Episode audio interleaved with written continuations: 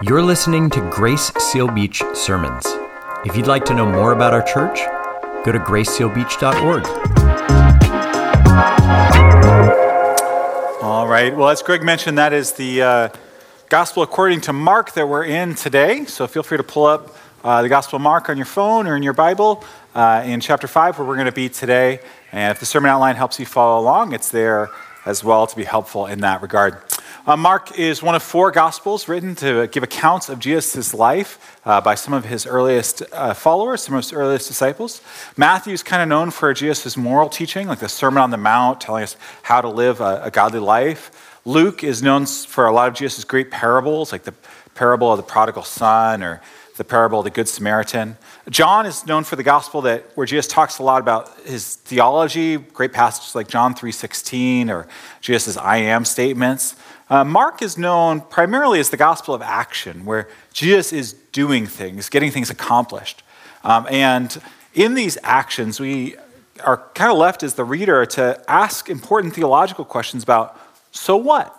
Like, why, why, is it important that Jesus did these things? What, what do we make of these miracles or these confrontations or these triumphs that Jesus has? What do we do with them for our life today?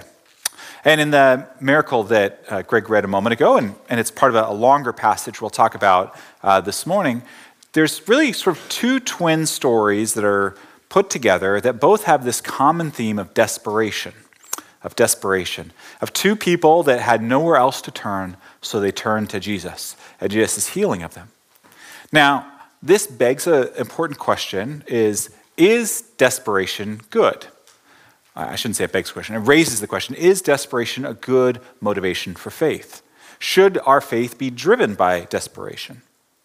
Now, let me ask it in a different context. Um, if you were to propose marriage to someone and you were to say, sweetie, I'm so desperate. You're the only one. I, I, no one else would be willing to say yes. What about you? Right? Like, not, not a strong look, right? Or if you were asked in a job interview, why do you want to work at, you know, whatever the company is? And you said, well, to be honest, I don't really have skills that are transferable to any other company, and I don't know how to do anything else, and this is the best I got, right? Uh, I mean, we, we don't tend to value desperation as a concept in our culture. We tend to sort of laugh at it, kind of think it's pathetic, and kind of ridicule it. Um, but that raises some important questions about our faith. Uh, and maybe specifically in this passage. What do we do with desperation when it comes to God? Is desperation a good or compelling or valid reason to turn to God? Some of you, I imagine, would say no to that, or maybe at least would make you uncomfortable to say yes to it. Because you'd like to think, I, would like to think my faith is driven by my intellectual inquiry, or my soft heart towards God, or my deep commitment of faith, not that I'm desperate and have nowhere else to turn. That seems kind of, I don't know, uh, lame, for lack of a better word. I, I was desperate for a word there. That's the best I could come up with. well, keep those in the back of your mind as we talk about these twin stories. The passage kind of breaks into three parts. The first part is Jairus, this ruler of the synagogue, coming uh, and, and sort of desperately availing himself of Jesus. And then he gets interrupted in the second part of the passage, where this other desperate figure, she goes unnamed in the passage, but church tradition calls her Bernice, so we'll call her Bernice too. And then uh, it, the third part of the passage is Jairus coming back even more desperate for reasons we'll see soon enough. So let's jump into it in Mark chapter 5, verse 21. Um, this is part of a larger passage in Mark 5 where Jesus is crisscrossing the Sea of Galilee a number of times and various miracles are occurring. Pastor Tim talked about one of them last week when we talked about the calming of the sea. He'll, he'll be preaching again next week on what happened when Jesus crossed the sea in Gerasene um, and how he was rejected there. And this is what happens when he comes back in verse 21. When Jesus had crossed again in the boat to the other side, a great crowd gathered about him, and he was beside the sea. And then came one of the rulers of the synagogue, Jairus by name. By the way, uh, it's pretty uncommon that Mark names people, so it's worth noting that he says Jairus by name. And seeing him, he fell at his feet and implored him earnestly, saying, My little daughter is at the point of death. Come and lay your hands on her, so that she may be made well and live. And he went with him. So, what makes Jairus a compelling figure? Why would Jesus respond to Jairus' to Jairus' request for help? Well, there's the obvious thing that his daughter is sick, and there are a few things that we're more sympathetic to in that culture or in ours as a little child who is sick at the point of death. On top of that, though, Jairus is also a compelling figure in the community. He's described here as a ruler of the synagogue. That doesn't mean that he was a professional rabbi or a scribe or a Pharisee. Uh, a synagogue ruler was kind of what we would think of as an elder of a church today. It's someone who had another vocation and they were highly esteemed in the community and they were sort of elected or appointed to be the one who took care of the synagogue or took care of what we would think of as a church. So when you hear Jairus, think about some of the people who have done everything right in life from our perspective and yet is dealt this terrible blow of a sick child at the point of death. Think of a, a, Bob Wisman or a Travis Green or a Glenn Fukumura, someone that, or a Greg Bartleson, someone that has a, a leadership role and yet in this moment of desperation has nowhere to turn. And Jairus, to his credit, crosses this cavern between the religious establishment that he's a part of, that has sort of put up walls against Jesus throughout the Gospel of Mark, and crosses over that and puts himself at Jesus' feet and says, I'm desperate. I'll do anything. Right? Would you just come and lay hands on my daughter? This is a provocative request from Jairus for a number of reasons, not the least of which is that he's asking Jesus to touch a sick child. Now, when we hear that, we think in lenses of germs and contagion and masks. But for Jesus and his original listeners, they would have thought through the lens of ritual cleanness and uncleanness, the risk of touching someone who is uh, either ill or deceased, causing them to be ritually unclean. And Jairus has this provocative request Would you come and use the good available to you for someone who is on their way uh, to death? This is a, a, a big ask from Jairus and a desperate ask, but one that's understandable from parents. After all, wouldn't you do this if you were in his shoes? And then there's this little line in verse 24 that's worth noting where it says that Jesus went with him. Now, in some ways, this is just a plot line. It just tells us what is happening. But it's also rich with doctrine, right? Jairus is part of this group that has put themselves against Jesus.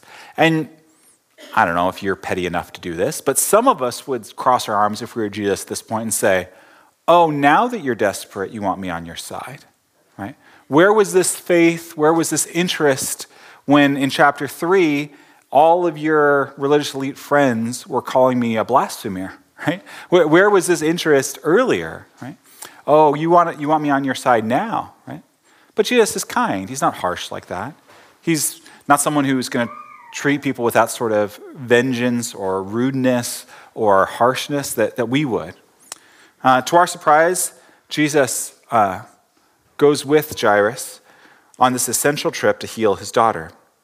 And uh, a great crowd follows him, it says in verse 24, and thronged about him. You can sort of think of this as the ancient version of a, an ambulance going somewhere that has to find its way uh, to, to heal someone. And as you would do if you were driving home after service and an ambulance uh, was driving down the road, what would you do? You'd get off to the side of the road. You wouldn't ask any questions. You would assume that they must, if their lights are going and their sirens are blaring, they must have something urgent or some urgent business. Who's the jerk that cuts off an ambulance and says, hey, hey, hey, no, I need attention right now, right? this woman. Verse 25. I'm not saying she's a jerk. I just say, I'm just trying to set the context. If we, if we, if we, don't, if we don't acknowledge the desperation, we're going to miss the point. There was a woman who had a discharge of blood for 12 years and who had suffered much under many physicians and spent all she had and was no better but grew worse. Well, if Jairus is the social insider who everyone agrees deserves credit from God and deserves Jesus' attention, this woman is the social outsider. For she has no, um, she has no dad to argue for her the way that Jairus' daughter does. She has no family members at all to argue for. She has no wealth to commend her. She has no standing in the community. All she has is this reputation. In the passage, she doesn't even have a name. Uh, she has nothing to commend her to get Jesus' attention. All she has is this condition, this what's described here as a discharge of blood. In the Greek, that would seem to imply a uterus hemorrhage that's caused her to, to bleed for the last 12 years. You can imagine both the, the physical pain that would accompany that as well as the um, social cost that would come with that. To, to, understand why, to understand why that would be a big deal socially in Jesus' day, remember how the Old Testament talks about blood.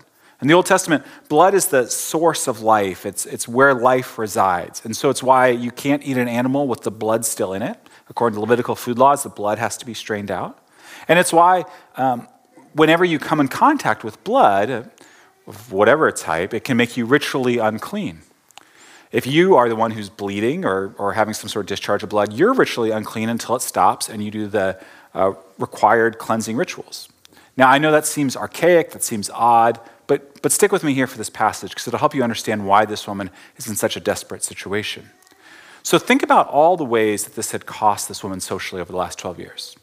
12 years of blood meant 12 years of not being able to participate in any of the religious life of Israel. No going to synagogue, no going to temple. It meant 12 years of not getting to participate in any ritually clean meals, which meant no holidays, no sitting around the table with people. In fact, no sharing a meal with anyone who's concerned about ritual cleanness at all. It meant 12 years of uh, no sexual intimacy with a spouse. It meant 12 years of no sitting on a couch with anyone who was concerned about ritual cleanness. It meant 12 years of every time you walked into a room, walked down the street, if you wanted to uh, be, practice social convention, shouting unclean the way that lepers would. That's what this woman has experienced for the last 12 years. And you can imagine why she was so desperate to find a medical cure. And Mark says she spent all she had seeking out doctors who had not made her better, but only worse. Well, to understand why, you've got to know what the cures were for a uterine hemorrhage in this day. One cure that some of the rabbis record is uh, finding an oat that had not been processed in the dung of a cow and eating that oat. Oof, right? Another cure was eating rubber that had been mixed with wine, right? Now, there's a temptation here, 2,000 years later, to say, oh, how backwards, how horrible, how misogynistic, how, uh, how hurtful. Um, okay, and that's I suppose that's true. Maybe 2,000 years from now, they'll look back on some of the things we have in our medicine and say the same things about us. Uh, the point isn't so much to, to judge the medicine as to identify with how the woman is experiencing life at this point and the desperation that she's having. She's sort of thrown all she has, all her faith, if we can use that word, at the medical establishment of her day, and she's been let down. I imagine there's some of you who feel that same way.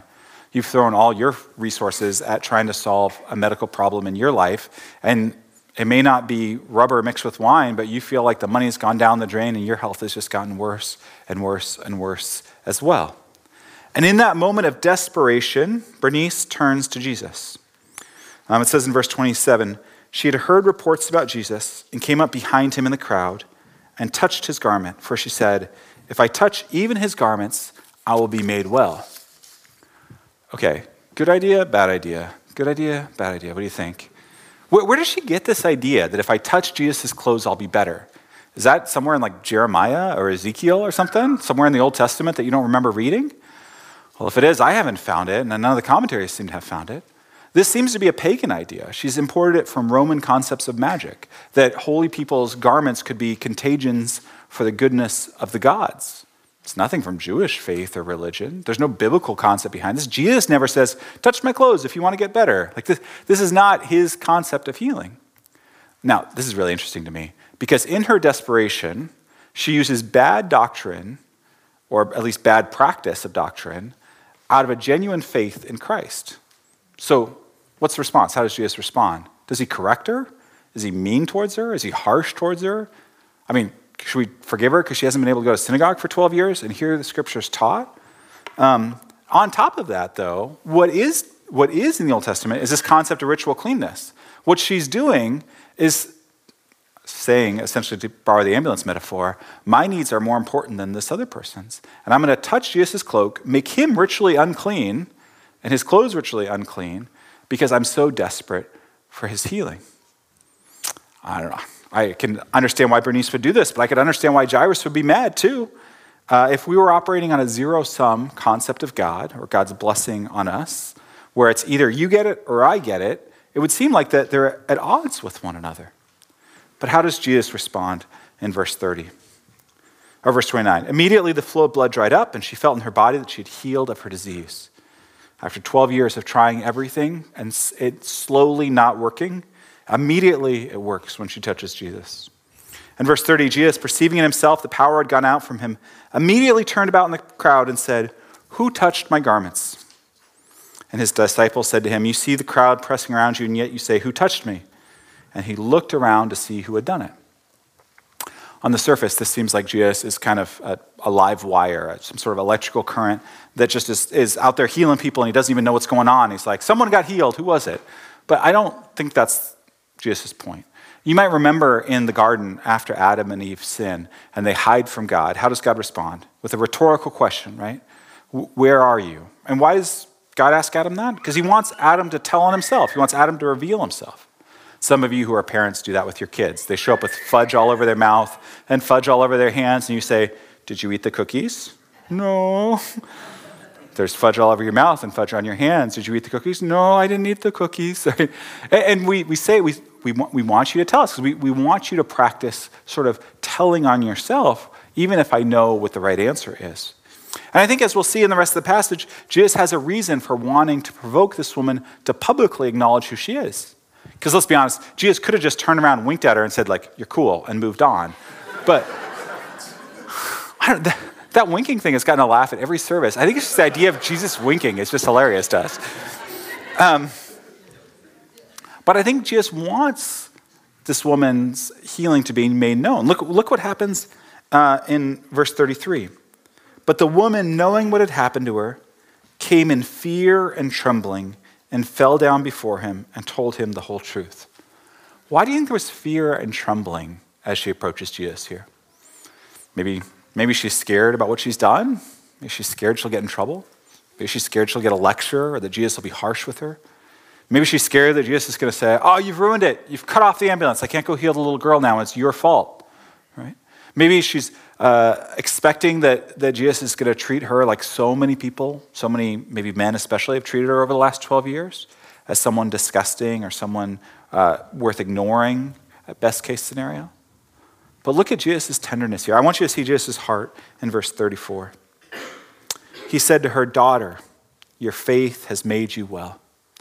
Man, if I could ask you to underline one verse in that passage, uh, or one, one word in that passage, it's daughter. Daughter, your faith has made you well. Remember, this is a story about daughters. It's about Jairus and his daughter, right? That, that Jairus' daughter has her father to advocate for her, and Bernice has no one to advocate for her. But she does, doesn't she? She has Jesus. Jesus looks at her and says, Daughter, right? Daughter, your faith has made you well. Not my cloak, right? This is no this isn't like some special Doctor Strange cloak that like made you better on its own. This is your faith in me. It's the object of your faith that has made you well. It's me that's made you well. Go in peace and be healed of your disease.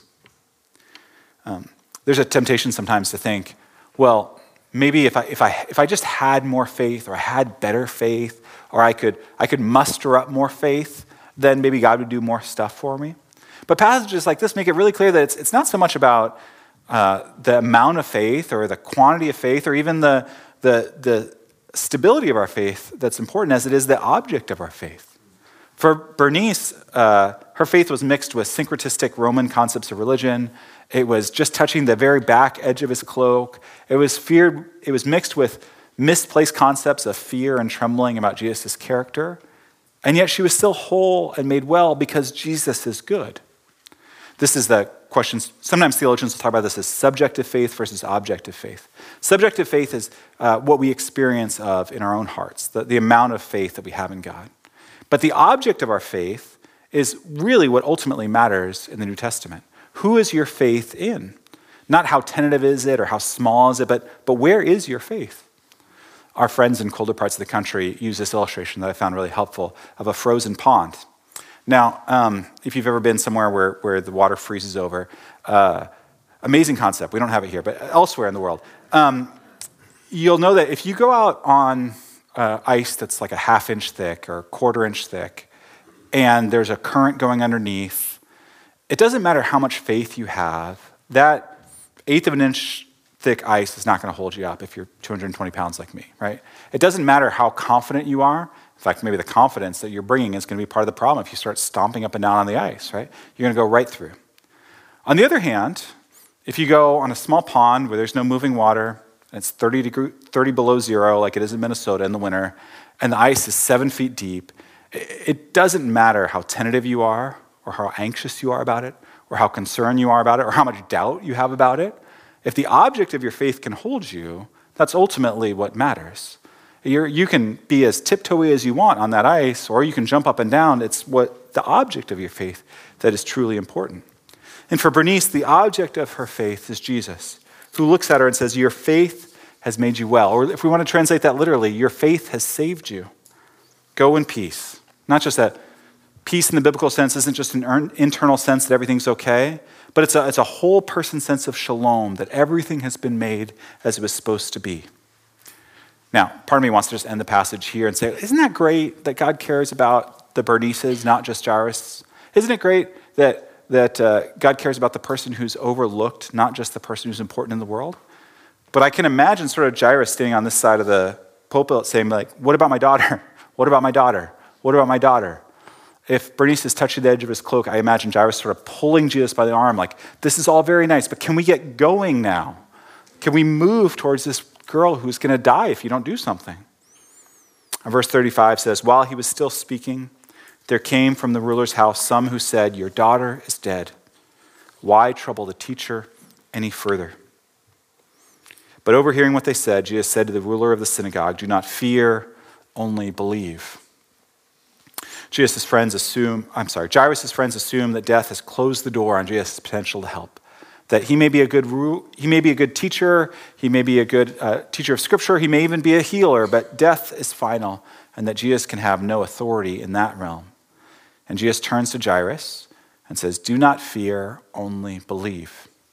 This juxtaposition of fear and belief comes up again and again in Mark. It just came up with the crossing of the sea uh, in chapter 4. And Jesus is going to challenge Jairus with the same challenge that's before us. Are we going to function out of fear or out of faith. And Jairus, to his credit, believes. And he follows with Jesus into his home. Now, Bernice uh, and her healing was, was public, and Jesus insisted that it be made public. And yet, when it comes to the prominent members of the community, Jesus insists that it be made private. He allows no one to follow him except Peter, James, and John. And then when they get to his home, it says in verse 39, um, I'm sorry, verse 38 they came to the house of the ruler of the synagogue, and Jesus saw commotion, people weeping and wailing loudly. By the way, if you notice in verse 35 to 38, Jairus is not referred to by name. He's repeatedly called the ruler of the synagogue or just the ruler. It seems uh, like it's important that for Mark that we see here that Jairus' prominent position in society does not uh, spare him the realities of death, even death in his family. Um, and it says in verse 39 when he had entered, he said to them, Why are you making a commotion and weeping? The child is not dead, but sleeping. Now, I wish we had more time to talk about Jesus' concept of death here and why he refers to this little girl as sleeping. Um, but they're not really interested in his answer. In fact, in verse 40, it just says they laughed at him. But he put them all outside and took the child's father and mother and those who were with him and went inside to where the child was. Taking her by the hand, he said to her in Aramaic, Talitha cumi, which means, little girl, I say to you, arise. And immediately the girl got up and began walking, for she was 12 years of age. And they were immediately overcome with amazement. And he strictly charged them that no one should know this and told them to give her something to eat. Jesus demonstrates kindness a second time with another daughter, this time the daughter of Jairus, and heals her disease in the same way that he has healed Bernice's. Immediately, completely and definitively. And it raises so many questions for us as we read this, but the thing I really want you to notice is the kindness of Jesus in this moment. That, Jesus is kind towards Bernice, he's kind towards Jairus, he's kind towards each of their demonstrations of faith, as different as they are. And that Jesus has the same sort of kindness towards you. Now, will that mean that every disease in your life is healed? Of course not. You know that, right? In fact, it wouldn't be true for Bernice and this little girl the rest of their life. One day they would die, just like you and I one day will die. But when Jesus went to the cross for us, and when he was resurrected from the dead, he provided a final and definitive conquering of illness and death for all time. That even though one day you'll be at my memorial or I'll be at your memorial, that we can look forward together to the hope of everlasting life with Christ. He meets us in our desperation. He's enough for us. Some of you are in the midst of that desperation right now because you're in, des- in circumstances that feel desperate. Uh, and they are desperate. I don't mean to disparage them. They may be related to health, they may be related to something else. And there may be a sense where you feel like, can I really, is it, is it right and good to turn to God in the midst of this? Or is this being selfish or being opportunistic? Is God going to look at me as someone who only turns to Him when I need something? I hope that the scripture helps you see the kindness of God towards you. That in our desperation, our moments of awareness of desperation, God is pleased to listen to us, pleased to come near to us, and that He loves you and sees you as His son and daughter. Conversely, some of you are in very comfortable circumstances right now. There's very little you would describe in your life as desperate. Annoying, maybe, but not desperate. Um, and uh, when you think about it, you, you haven't really turned to God in much of anything of substance in a while because there's not anything sort of driving you in His direction. For you, the prayer this morning might be God, help me see my desperate need for a Savior. And then the third group, um, some of us are in moments right now where we have felt desperate in the past and we felt let down by God. We felt like we tried to touch Jesus' cloak metaphorically and nothing happened. And the idea of him helping us or, or turning towards us in kindness feels like a loss of a dream. I hope that in this passage and in our hope of life everlasting, we can turn to God in prayer and say, God, I'm desperate to see your goodness. I'm desperate to trust in life everlasting. God, help me to have even small faith in the greatness of who you are. Well, um, my hope and prayer as we look at this passage and we, we sort of work on this together is not that, uh, that we'll all develop tremendously great faith, though that would be awesome but that our faith will be in the right person, in Jesus Christ together, and that we'll encourage one another. Whether you're prominent like Jairus or you feel like an outsider like Bernice, that all of us, our faith is in the same person, in Jesus Christ. Let's pray. God, I pray for my friends here who are really desperate this morning. Uh, maybe it's something related to their health, maybe it's something related to their marriage or something related to their circumstances. And they feel like they're just sort of groping around in life uh, and groping around for you. And maybe they feel guilty about that, or they feel embarrassed by that, or they feel angry about that. Um, God, I pray that uh, they would hear your word. They would hear this line uh, from that you said to Bernice of daughter, your faith has made you well. Go in peace and be healed of your disease. And they would see your love for them, your kindness towards them, and their hope of life everlasting in Christ. God, I pray for those of us who are, who are living in situations at this stage of our life that are comfortable, where there's not a lot of desperation being driven by our circumstances. God, help provoke our hearts to see our desperate need for a Savior, our desperate need for you. And even if our circumstances aren't desperate, uh, that, that help us to have the faith of a desperate man, longing hard after you. In Christ's name we pray. Amen.